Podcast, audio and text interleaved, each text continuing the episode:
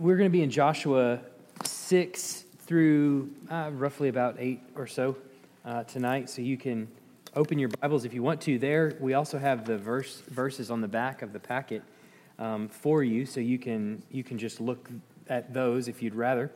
Um, I want to just, as a way of review of where we've been, you know, we're in the conquest, which is uh, the way of uh, describing Joshua and the children of Israel's invasion into the promised land uh, to take possession of it and drive out the people that are there.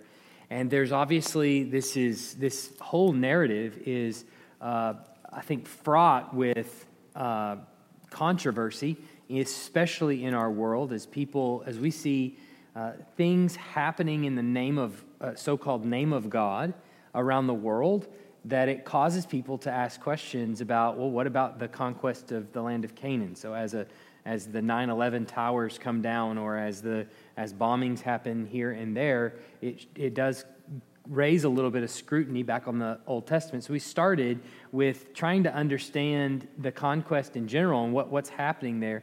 And I want to be clear as we as we say that, and this sometimes sounds a little bit insensitive, and I don't mean it that way, but um, when it comes to things that happen in the name of God, the problem isn't that God would judge people. He's creator and he has the right to do that. The question that always needs to be asked is is this of God or is this of Satan? That's the question. That's the pivotal pivotal question. And uh, and people mostly around the world are not asking that question. They're mostly asking, well, how can he be just and loving? But we also believe, or how can he be loving and gracious and also do this? But we also believe he is just and he reserves the right to judge anyone that he wants to. So I don't fear that. I don't back down from that. The question is really, uh, is this of God or is this of man? And the real question, the real reason that that's important is because it forces us then to go to the cross and say, is Jesus true? If Jesus is true, then what, let's say, uh, the Muslims would do around the world in, or I say radical Islam would do around the world is not of God if Jesus is true. So the burden for us is not really defending God's position on the land of Canaan in the book of Joshua. Our problem is really defending the cross of Christ and his resurrection. Because if that's true, then there's no problem with what Joshua is doing in the land of Canaan. Um, so he is so long as they obey what God is asking them to do. So um, last week, what we talked about was the structure of the book of Joshua and trying to wrap our minds around how Joshua is broken down. And we're going to dive a little bit more into it tonight. But the book of Joshua is essentially divided into three parts where you have the, the conquest of the land, the division of the land amongst the 12 tribes uh, and their, their clans, which we'll get to probably uh, either next week or the week after, and then uh, how Israel is supposed to retain the land, which we would get to just after the division of the land. I think the division of the land will go a little bit faster, and then we'll, we'll look uh, at how Israel is to retain the land before we get into the book of Judges, where we see they didn't even do that. Um, so they didn't make it very far. Um, and then we'll go after Judges. My plan is to go into First and Second Samuel, First and Second Kings, and then look at some more because the political turmoil around the land of Israel starts to heat up really fast once they get settled and once they start to establish a monarchy. So. Um, the book of, but the book of joshua is divided in those three, three ways the lord gives uh, the land to israel and there are some conditions to him giving them the land and i bring this up as a way of review but also because it's going to be really pretty important tonight um, the lord's going to give israel the land on the condition that um, their faith be expressed by Joshua in a handful of ways. Uh, first is that they have to cross the Jordan and set foot on the land. They have to be courageous uh, to, fulfill, to fulfill the task that, that God has put out for them. And they have to meditate on the law. They need to obey what God is asking them to do. And um, so they, they're, they have to be faithful in all that they do. Really, the Lord sets out the law for them. And as they go in, they have to be very careful to obey it. And if they're not if they're not careful to obey it, they won't get the land. They'll lose in the battles, and they'll be removed from the land. And um, and so um, so that's kind of the the setup. We got um, the reader as we're looking at Joshua and what's happened to Joshua. We okay?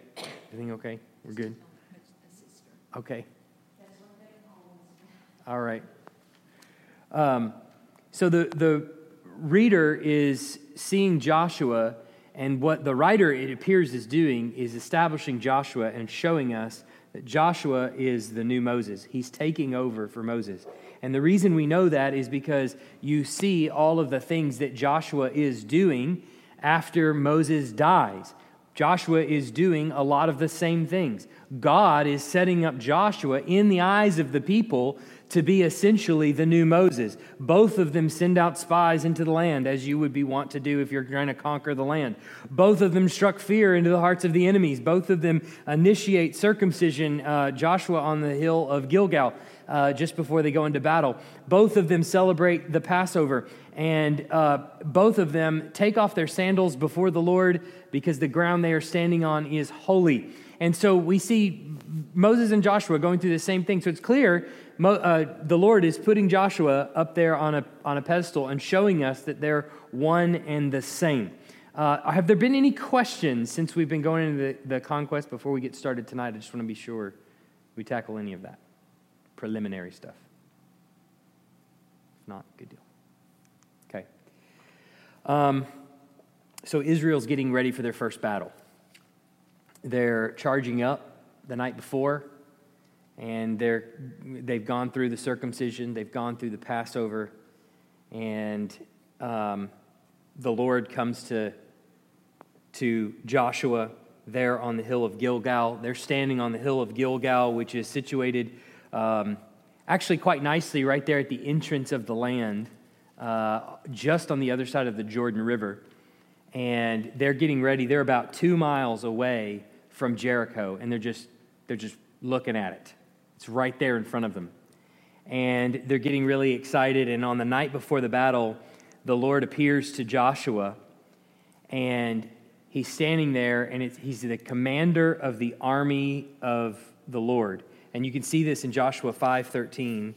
He says, When Joshua was by Jericho, he lifted up his eyes and looked, and behold, a man was standing before him with his drawn sword in his hand. And Joshua went up to him and said, Are you for us or against us?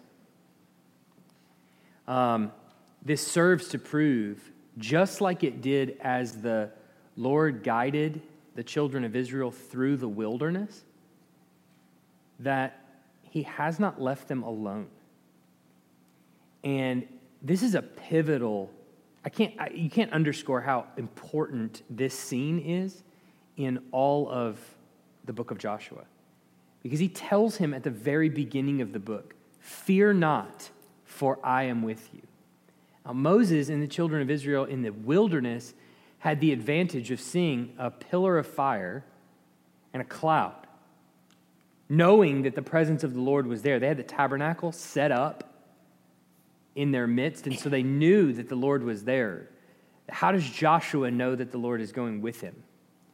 Well, he appears on the hill the night before battle with a sword in his hand unsheathed.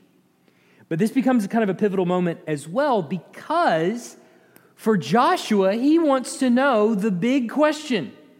I don't know who you are, but are you for me or are you against me? Is that sword for me or is that sword going to be used with me in the battle that we're about to go into? And of course, the Lord says, neither. Because Joshua has asked the wrong question. Um, look at the passage in 514, the next verse. He says, And he said, No, but I am the commander of the army of the Lord. Now I have come. And Joshua fell on his face to the earth and worshiped him and said, What does my Lord say to his servant?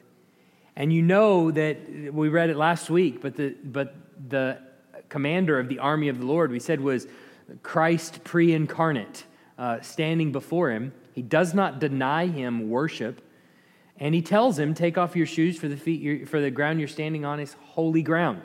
And so Joshua is commanded to do it. But the Lord, it's curious that the Lord answers him neither because Joshua has actually asked the wrong question. The question is not, Am I with you? I've already told you that. I am with you. The question is, Are you with me? Because I'm the one leading you into battle. You're not the one leading you into battle. I am the one leading you into battle. And for Israel's entire existence, they get this backwards. They have the roles completely reversed. And even Joshua gets this confused. Tonight, we're going to see, gets this confused. Because you know what happens when you start to win? This happens all the time with the Cowboys. I'm a Cowboys fan, and they never win, uh, which is why I'm glad to be in Alabama, and I'm glad to root for the Crimson Tide because they always win. Well, minus the national championship. We won't talk about that. Um, Stephen Weinman's not here tonight, so he, he can't razz me uh, as a Clemson fan. But um, the Cowboys never. But you know what happens, though, in the middle of the season? They get on like a four game winning streak. Um, they start defeating opponents, and they're easy opponents, but they win like four in a row, and they start to get really cocky. And what you hear is everybody saying, Oh, this might be the year we go to the Super Bowl. This might end the 22 year drought. This might be it, right? Um, well, the children of Israel actually, it only takes one battle for them to get that way. Um, so they start, they start preparing for battle. And what goes before them? Do you remember? They're told as they go into Jericho. Everybody knows the story of Jericho, right? I mean, we, we, we know that we, we've heard this growing up. Josh fought the battle of Jericho. Jericho, right? Uh, and the walls came tumbling down. We all know the story. What goes before them in battle? The Ark of the Covenant. Now, so essentially what we have is the divine. Oh, let me, let me back up. Let me pause on that thought real quick because we actually have a map.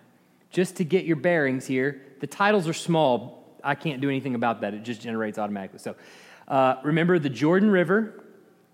It's the pathway they took from east of the Jordan into the land. Okay? They camp out at Gilgal, which is right here, two miles from Jericho. All right? They've already sent spies into the land. They already know that it's weak. They know Rahab's there. She's hidden the spies. Rahab has told them, everybody's af- afraid of you. Uh, this is going to be a pretty easy battle for you. Don't really worry about it. And they're, they're getting ready to go in. And the ark is going before them. But you understand that the ark being before them is representative of the divine king going in before them. And, um, and he's represented by the ark. What's on top of the ark? Mercy seat. What's the mercy seat? We talked about it a couple weeks ago. What's the, what's the mercy seat? Yeah, where God is, God's ottoman. It's where he puts it, he rests his feet. All right, that's the that's the idea. Okay, so essentially we've got the the priests that are carrying the ark. They are uh, often referred to as kind of, if you can think of the metaphor, the, the sort of sacred warriors that are in charge with carrying the king into battle. All right, the king is going into battle uh, with them. The, they are told that they need to go in a royal march. Oh, sorry, go ahead. Sure. Whether Israel fights by faith for God. Can you describe what that means? Yes, whether Israel fights by faith and for God. Okay, so on behalf of God, in honorarium or whatever. Is that what That is correct, yes. Um, it, uh, uh, the way we would. Yeah, the way it would be described now is like holy war. Okay. Yeah, I mean, that's what they're engaging in, right. is, is essentially a holy war.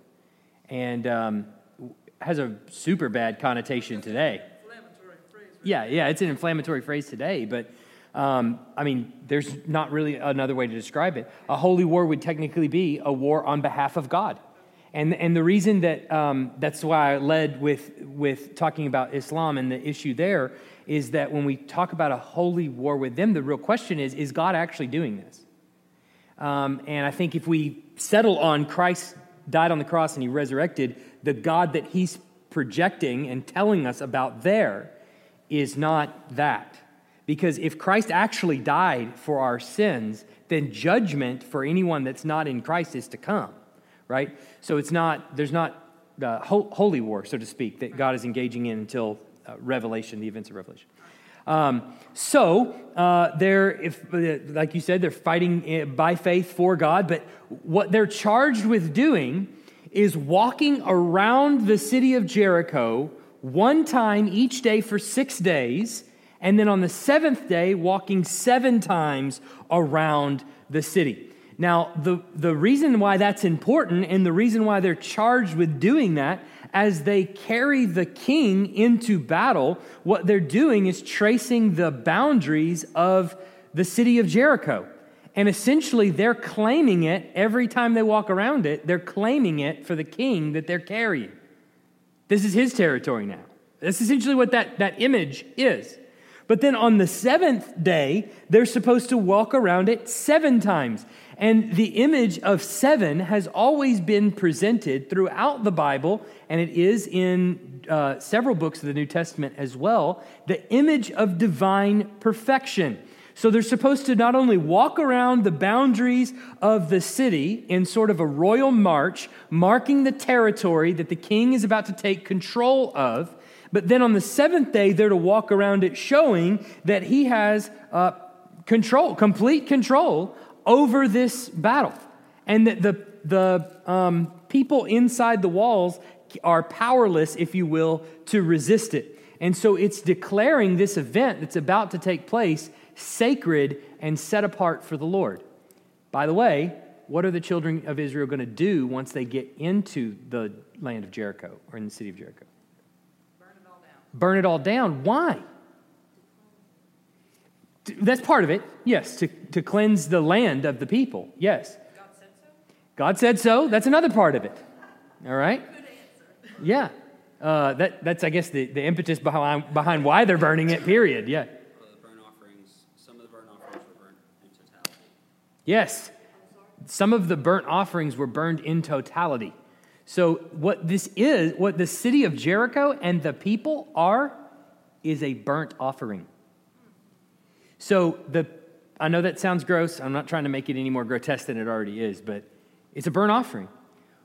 All of it, 100% of it, is dedicated to the Lord. Now, I want you to th- just take a moment, just pause for a second.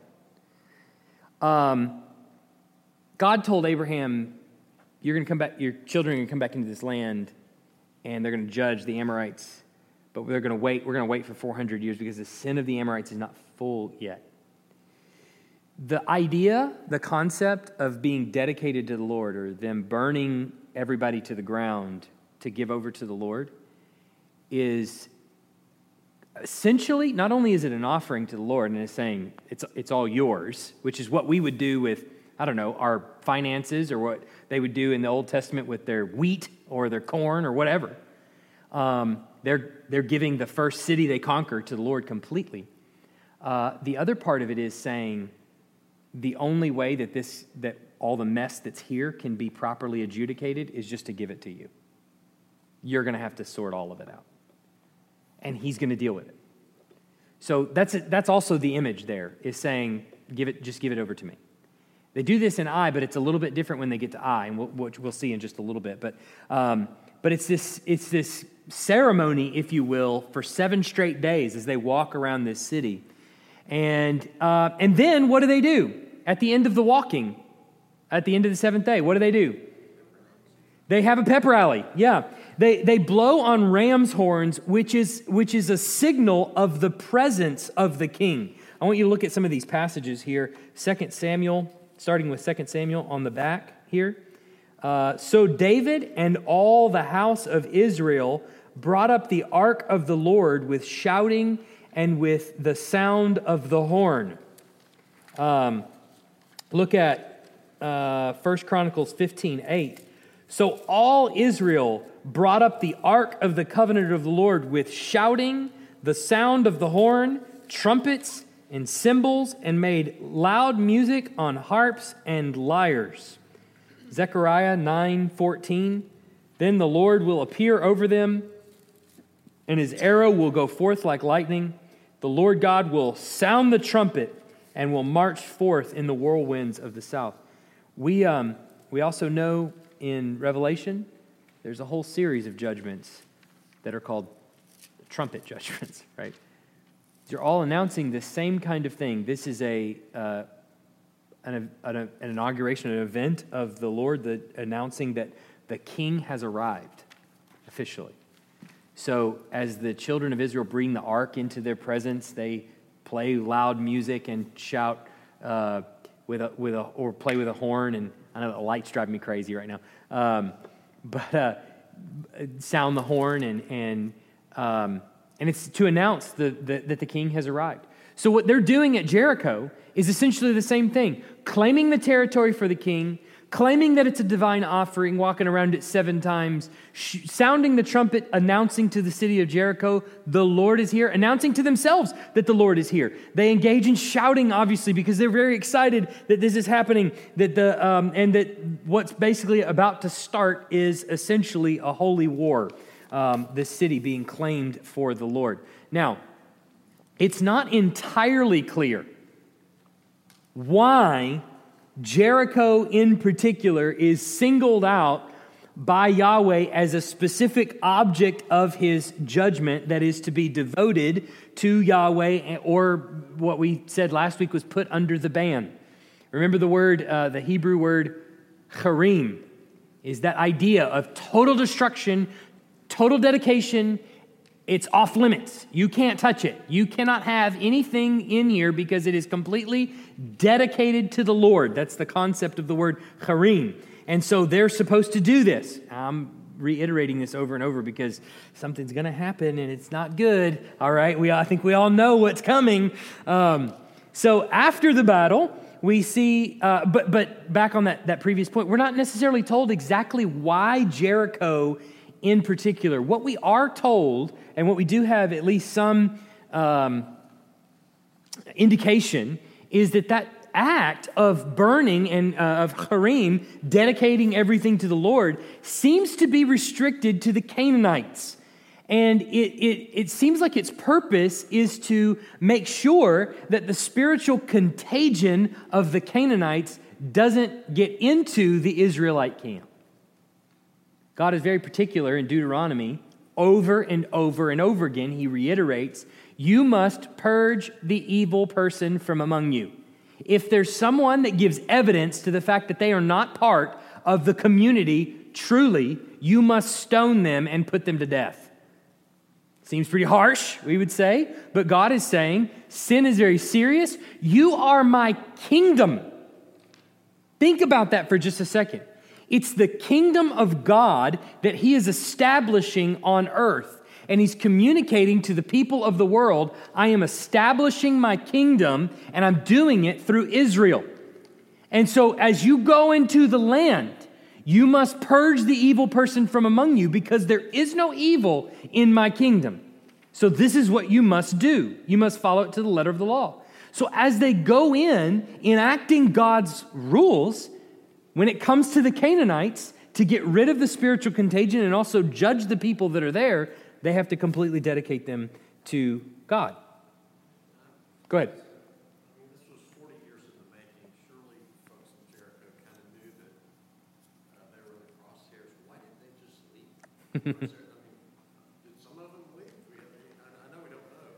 well, um, you know. It, well, I think we could probably ask the same question about people in coastal cities when they know a hurricane's coming. Why don't you just leave? What do they say? Ah, it's being it's overblown. Ah, it'll die off. But even Rahab tells the spies this as they come in. We know that you crossed the Red Sea, and everybody was pretty scared about that. But it wasn't until you got to Sihon and Og and you defeated them out there that we our hearts melted so that by the time they get to uh, Jericho, they've boarded up the city, right? They didn't leave. You have to understand, too, Jericho is the first city. Uh, well, I, I, let me, I'm going to back up. I'm not going to make that claim. They're one of the first cities we know of that was fortified, that had a wall around it. And the wall was massive uh, for that day. I mean, 15 feet probably, which is like, whoa, you know, you, no bulldozers and no, no cranes. I mean, that's 15 feet's not bad. You got one guy on top of another, I guess. I don't know what they're doing, but uh, hold the stone, stay still. Um, but, but, so it's, it's pretty big, it's massive. We, there's a tower that we've found that's, I think, 8,000 BC that was in the city of Jericho. I mean, if you can think, I mean, that's, that's a long, long time ago. Um, so their, their city is fortified. It seemed like they were pretty confident that if we just board the place up and don't let anybody in or out, they'll never be able to destroy this town. I mean, we're not, we're not in the age of trebuchets yet, you know, where you're launching rocks and things like that. This is guys with what? Swords coming up against our fortified walls? What are you really going to do? So long as we board the place up, you're not getting in. I think that's the thought, anyway. Um, and probably as they're walking around the city, they're thinking maybe, ah, oh, they're just looking for a way in, you know?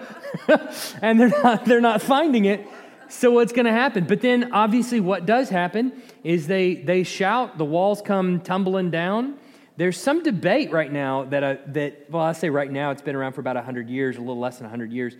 Um, an archaeologist went in, was pretty famous for going into the city of Jericho and digging through the ruins and dating the, uh, the one particular layer to about 1400 BC, where it seems that whatever was there in terms of the fortification fell outward instead of inward which, if it fell inward, that would be evidence of a battering ram of some kind. And if it fell outward, that's evidence of something else. And so um, then there was some, uh, another archaeologist that went in and disputed that claim. So it's kind of up in the air. We don't really know uh, much about the, the archaeological evidence there. But needless to say, they claim the, land, the city for Jericho and they destroy it completely, or so they think. Now they've gotten cocky. Now they're a little bit ahead of themselves. Look at that. We just shouted. We did what the Lord said. We shouted, and the walls came tumbling down, and we killed everybody, and we dedicated it all to the Lord. So let's move on to the next city, the city of Ai. Not Ai, the city of Ai. All right? Uh, the city of Ai, it's uh, the name of, this, of the city of Ai literally means the heap or the ruin. The reason why that's important is because Joshua 8 28, if you look there about three fourths uh, of the way down the page there, it says, So Joshua burned Ai and made it forever a heap of ruins as it is to this day. Ah, I see what you did there. Um, so the Bible gets kind of punny with some of the names. And so uh, it's a, it, the name literally means the heap or the ruin.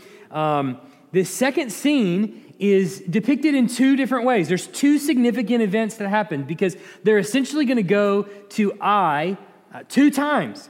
They go the first time, and it turns out to be a debacle. And then they go the second time, and they actually get victory. But it's interesting to look at why it all happened the way it did. Now, we know about Achan, I'm pretty sure. Um, what they're going to find out is that uh, Achan um, did y'all get that, by the way, on the previous one? Debacle and victory? Okay. Um, so, first, Achan, he proves he's disloyal to the Lord and to Israel. And what happens? As a result, they face defeat. Um, in fact, many men actually lose their lives because of Achan's sin. God, it's interesting that God actually holds the whole nation of Israel to account for one man's sin, a sin that they didn't even know about. Joshua obviously doesn't know about. Because as soon as they lose, Joshua tears his clothes and weeps and goes, Why have you left us? And the Lord's like, Stand up. Achan sinned. Stone him and we'll be good. it's like, okay, well, um, but so Achan sins, proves his disloyalty to the Lord to, to all the nation of Israel, and, um, and it affects the entire nation. Look at Joshua 6 18. It says, But you keep for yourselves, uh, keep yourselves from the things devoted to destruction Listen to this. Lest when you have devoted them, you take any of the devoted things and make, uh, and make the camp of Israel a thing for destruction and be trouble upon it. So if any of you takes anything, the whole nation is going to have to suffer for it. We might think, that's not fair. Why would God do that? Were you in the garden? I wasn't. We're held accountable for Adam's sin. Were we at the cross? I wasn't. I get the benefit of one man's righteousness. God has, throughout history, done this. The community as a whole must be pure It's not good enough that you as an individual are. The community as a whole must strive for righteousness, or it's not my people. You understand? So Achan sins, um, but behind this story and the other scriptures is that concept of national solidarity. Um, it's that notion that an individual's acts affects the whole group. So in Achan's sin, what happens is that, uh, oh, sorry, Achan, I put up the first part, but I didn't put the second part. Uh, in Achan's sin, Israel herself becomes a devoted thing. You understand that? Here's all the things that are in I, all of them belong to the Lord. When you take one, you make yourself one of the devoted things. You make yourself one of the things that has to be destroyed because that belongs to me. So now you are mine too. You're, you're associating yourself with that thing. So that's what Achan has essentially done. Um, so Israel uh, rectifies the sin, obviously, in the camp before going to Ai the second time. You see that in Joshua 7 25. Um, look at what they do. I think it's on the back. He says, And Joshua said, Why did you bring this trouble upon us? The Lord brings trouble on you today. And all Israel stoned him with stones they burned them with his whole family with fire and stoned them with stones. His family is complicit in that uh, lie, basically. And so Israel rectifies the sin. Now, we know that as one of the, the, pro- the main problem with them going into Ai, but it seems that there are also some other problems involved. Not necessarily uh, explicitly called out in the text, but obviously that Joshua made some really terrible decisions. Um, first, or I should say, the second thing that he did was he failed to seek divine approval, which clearly violates the, the, the rules of a holy war. Look at Numbers uh, 27 21. Uh, it says, And he shall stand, this is the, the kind of the rules of engagement, so it is. He shall stand before Eleazar the priest, who shall inquire for him by the judgment of the Urim, which we think might be like dice or something like that. It's some sort of stone that they had that they determined the will of the Lord with, um, the Urim and Thummim. Uh, the judgment by the Urim before the Lord. At his word they shall go out, and at his word they shall come in, both he and all the people of Israel with him, the whole congregation. So they're supposed to seek divine approval before they ever even go into war, which Joshua doesn't actually do. What does he do instead? Well, the, uh, his general tells him, or his, his friend tells him, you know, why don't we just, the city of Ai is pretty weak. He, there's like 15 guys there. I mean, come on, this is ridiculous. Why don't we just send just a few guys up there to be easy? We don't have to send the whole camp of fighting men. Joshua says, yeah, okay. We'll all just sit back. We'll send in the, just, a, just a few of us, 3,000 or so. That should be enough. They send in 3,000 and they get their tail whooped. And so, uh, being he's confused, and but but it's obvious that he didn't actually follow the law that's set out for him. But if you notice in Joshua eight one to two, the second war, it says, "And the Lord said to Joshua, Do not fear and do not be dismayed. Take all the fighting men with you, and arise and go up to Ai. See, I have given into your hand the king of Ai." and his people and his city. And now that's after they stone Achan, God grants to Joshua the approval go and take over the city. All right? But um, he also gives them the plunders this time. Yes, which we're going to get to in just a second. Okay. um, all right, uh, where am I? Uh, okay, thir- the third thing uh, the spies actually violate the holy war standard by counting on Israel's thousands, not on the Lord. Um, so you see in, um, in 7 3 to 4, it says, And they returned to, to Joshua and said to him, uh, and do not have all the people go up, but let two or three thousand men go up and attack Ai. Don't make the whole people toil up there, for they are few. So about 3,000 men went up there from the people, and they fled before the men of Ai. So it, it seems like you remember the, the uh, in, in the Psalms, you trust in the horses and chariots, but we trust in the Lord. They started to trust in the horses and chariots. It seems very apparent that they're just going to send, send people up to the, the city and, and attack. Um, but you notice the second time in Joshua 8 3, so Joshua and all the fighting men arose. This is the second battle to go up to Ai, and Joshua chose 30,000 men of valor, and he sent them out by might. So Joshua is now actually starting to consider this a little bit different and uh, not trusting in his own wisdom and his own ability to fight, but actually preparing for the battle. Um, fourth, the fourth thing that seems pretty uh, apparent in the in the thing here is that um, what seems to be a military blunder by Joshua, where he just attempts to walk up to a walled city with 3,000 men, just thinking, well, I mean, the walls of Jericho fell, and they're way bigger than the city of Ai, and the men of Jericho are a lot more fierce and more in number than the city of Ai. So if God gave us the walls of Jericho and the city of Jericho, then what is this? This little pitiful city. So we just walk up to the front gate. And no. But there's something deeper, I think, going on here. And, and you notice, because you notice that um, what happened afterwards, uh, when, they, when they start to, when they gather for the second attack, Joshua takes a little bit more tactical approach. We've already read 3 and 4, but if you look at uh, 12 through 17, um, which is the bigger passage on the back, look at what Joshua does the second time. God's already given him approval. Why doesn't he just do it like he did at Jericho?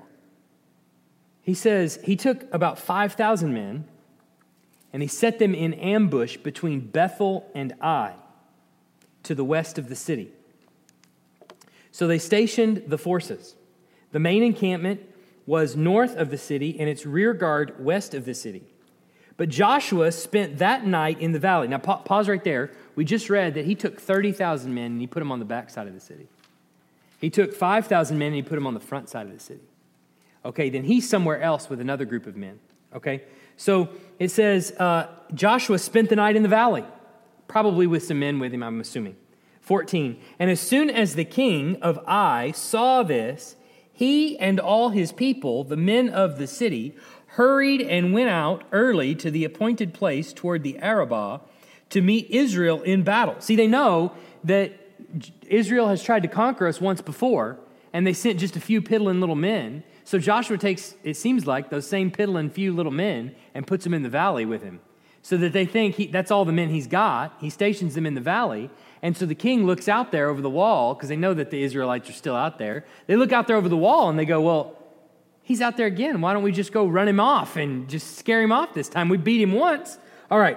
So he says, But he did not know that there was an ambush against the city, behind, uh, against him behind the city. And Joshua and all Israel pretended to be beaten before them and fled in the direction of the wilderness. So all the people who were in the city were called together to pursue them.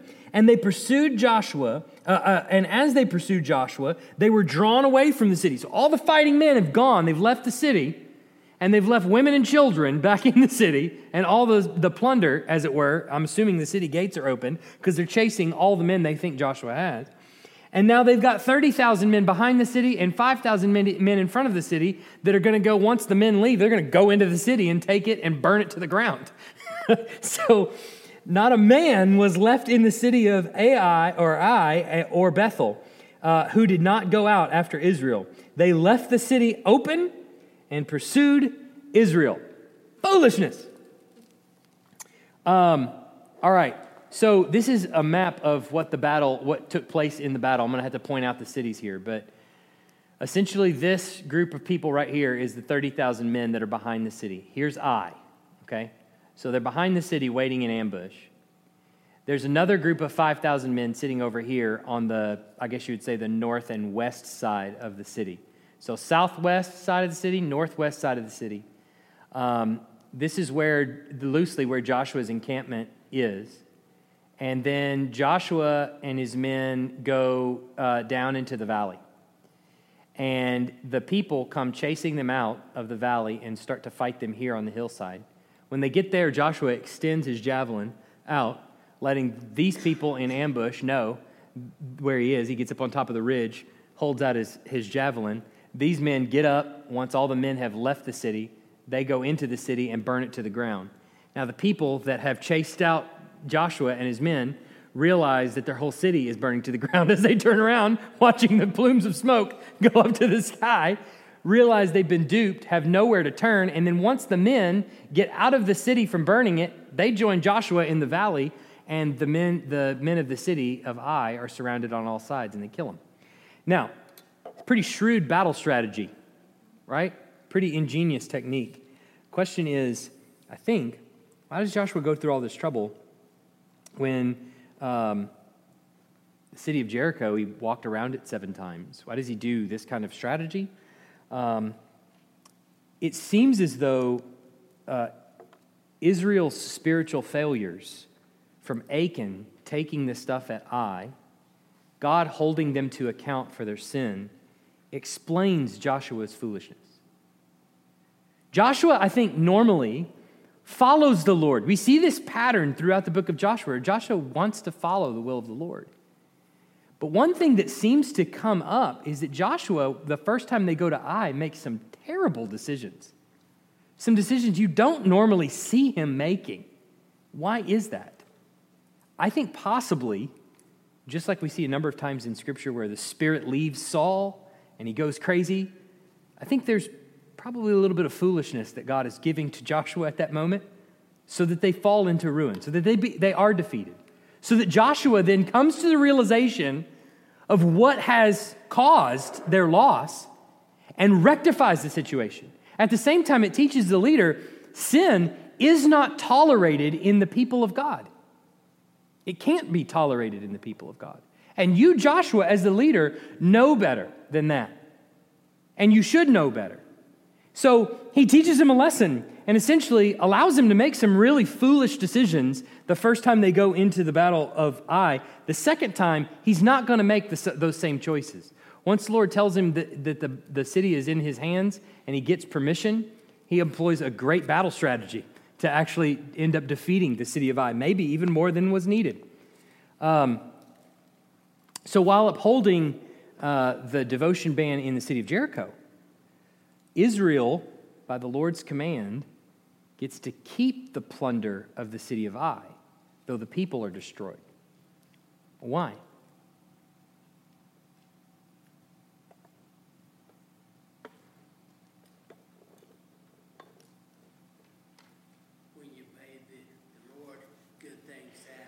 Well, okay, that may be, that's a solution I've heard before is when you obey the Lord, good things happen. They obeyed the Lord at Jericho, and he made them offer everything. Why at Ai? It the word of the Lord that commanded Say them. earlier that Jericho was the first. Jericho was the first fruits of their offering. So all of the plunder, all of the gold, all of the silver, now we know Achan took some stuff, but it was supposed to be all burned to the ground because all of it was the first fruits to the Lord. After that, there's some things that they get to keep. The people are purged because, again, sin cannot be tolerated in the community of the Lord. But the plundered, they get to keep. It's Be- the first fruits, you know, of uh, when, when they were sacrificing uh, animals. yeah, The first, the, the, the best. Yeah. Always went to the Lord. yeah. And so Jericho is the first fruits of the land. This is also why um, the, the, when God claims something as his own, the punishment is usually, if you don't obey it, the punishment is usually the firstborn, your firstborn. Uh, that it's a serious punishment because essentially what God is saying is, that's mine. If you choose not to give it to me, then I'm going to take your, I'm going to take your first fruit. That's my first fruit. So it's essentially the, the children of it. Now, does God need the money? No. Once it's burned, it goes up in smoke. He's not, it's not going into his coffers, okay? He's, he's not richer now having the city of Jericho. It's all his anyway. But what he's saying is, it's not yours. You're not allowed to keep it. After that, though, after they've given the first fruits, they're allowed, by the permission of the Lord, to actually keep some things. But I think there's several things that, this, that these battles draw out and should teach us. Because the same is true of the church.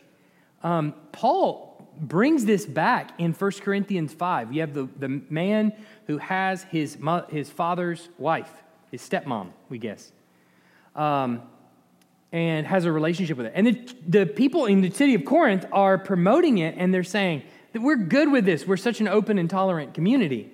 And Paul says, when, when you, the next time you assemble, you better kick that person out of your church. He says, you must purge the evil person from among you. See, it doesn't seem that anybody in the New Testament community saw this as really different. The difference was you don't stone them.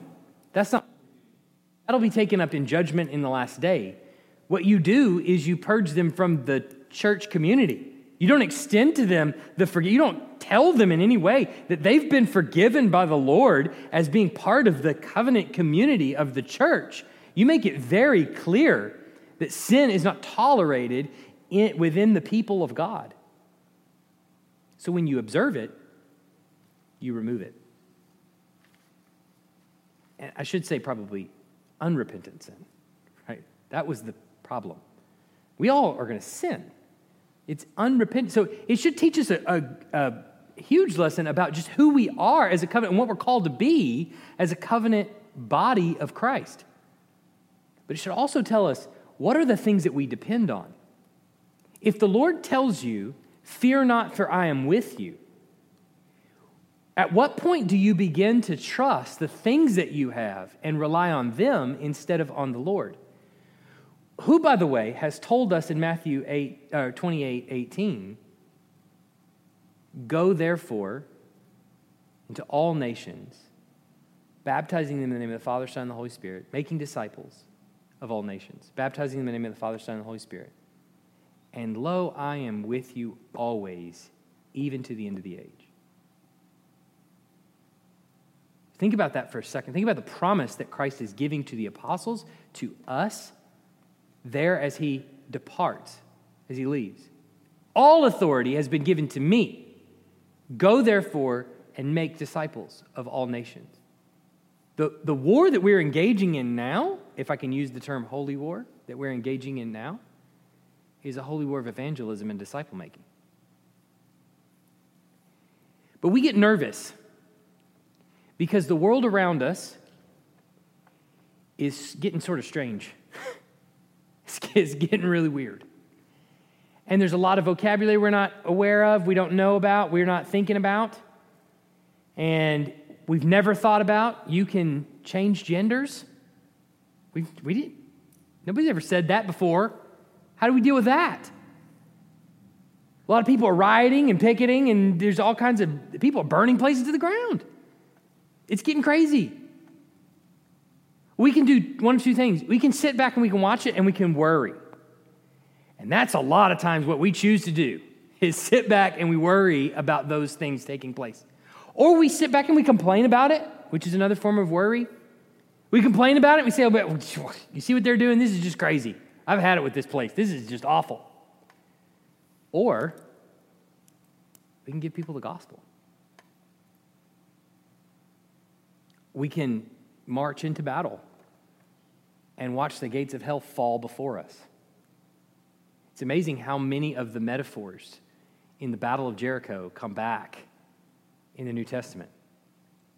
The gates of hell will not prevail against the gospel.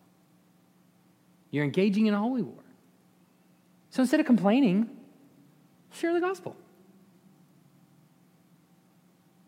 It's the hearts of the people that have to change. It's not conformity. And I think what we, what we lost a long time ago was we thought that if somebody just behaved, that was beneficial. If somebody just would just act right, that was good.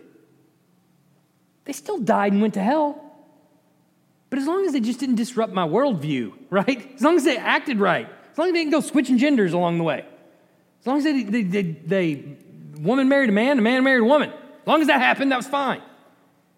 They still didn't have the gospel, it just didn't bother us. Their hearts were still just as wicked. But when we sit back and we don't do anything, we don't share the gospel with them, we don't actually engage with people that are lost, what do we expect is going to happen? It's going to get really crazy. We still have the same mission we did 100 years ago. We still will have it in the next 100 years as long as the Lord tarries. Questions, comments?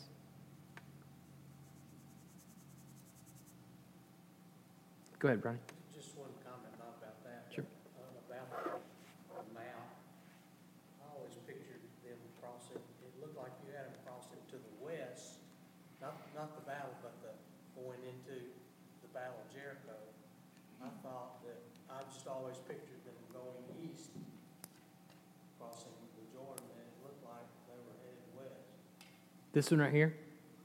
Right, yeah, Yeah. Um, so, oh, when they're going into Jericho, right. you pictured them going from back here in? Is that what you're talking about? I was picturing them coming across the river in the other direction. Oh, coming across this way. Like, like, because you got them going west right there. Right. They're going this way.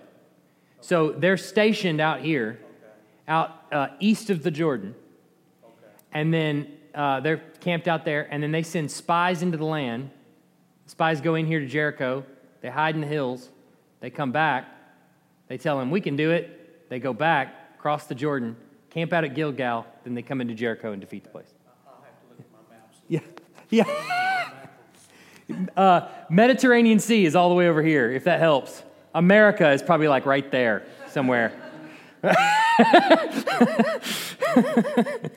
And about how far is that? A, a couple, uh, twelve, fifteen miles? What, what are we, what are we thinking? Yeah, I think that's about right. Yeah, probably. I would say somewhere between 50 and 30, 15 and 30. Yeah, something like that. Yeah. i I can visualize it. It's it, weird, but um, yeah, something like that. Other questions? just love the, the thought that we're to join God in what He is doing. We're, we're really not in a position to ask God to join us in what we want to do. Yeah. And that, and, I mean, He can choose for us to really suffer Yeah. in these battles. They are against. Yeah. Yeah. But that He is, He wants us to join Him in what He's doing.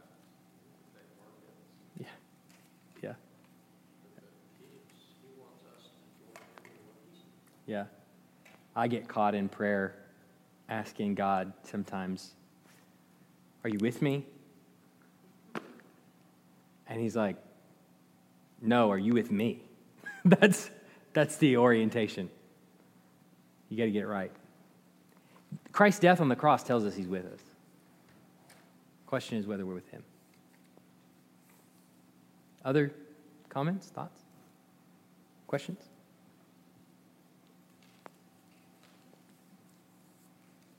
All right, let's pray. Heavenly Father, we're just we just pray for our own hearts, both as a church community, as individuals, that um, that we would have hearts that are set on being with you in what you're doing. All of the people in this city you brought here, every single one of them. The 40,000 college students that are coming in to the university over the next few weeks all of the homes that have people in them. Some with kids, some older, some younger. All of them you have brought here and put in the places that you've put them in for a reason. I pray for our own hearts as we contemplate what that reason might be, that we would join you in what you're doing that we would get on board. That we would go into the spiritual battle, trusting that you're with us because you've told us you would be, because you've shown us in Christ, because you've given us the hope of the resurrection. So we have nothing to fear. Lord, we confess that we are often terrified to open our mouths with the words of the gospel for fear that people might think we're stupid, might call us, maybe call us names, might ridicule us, might ignore us, might not be friends with us. But I pray we would give all of that to you, since it's all yours anyway. Forgive us where we fear. In Jesus' name, amen.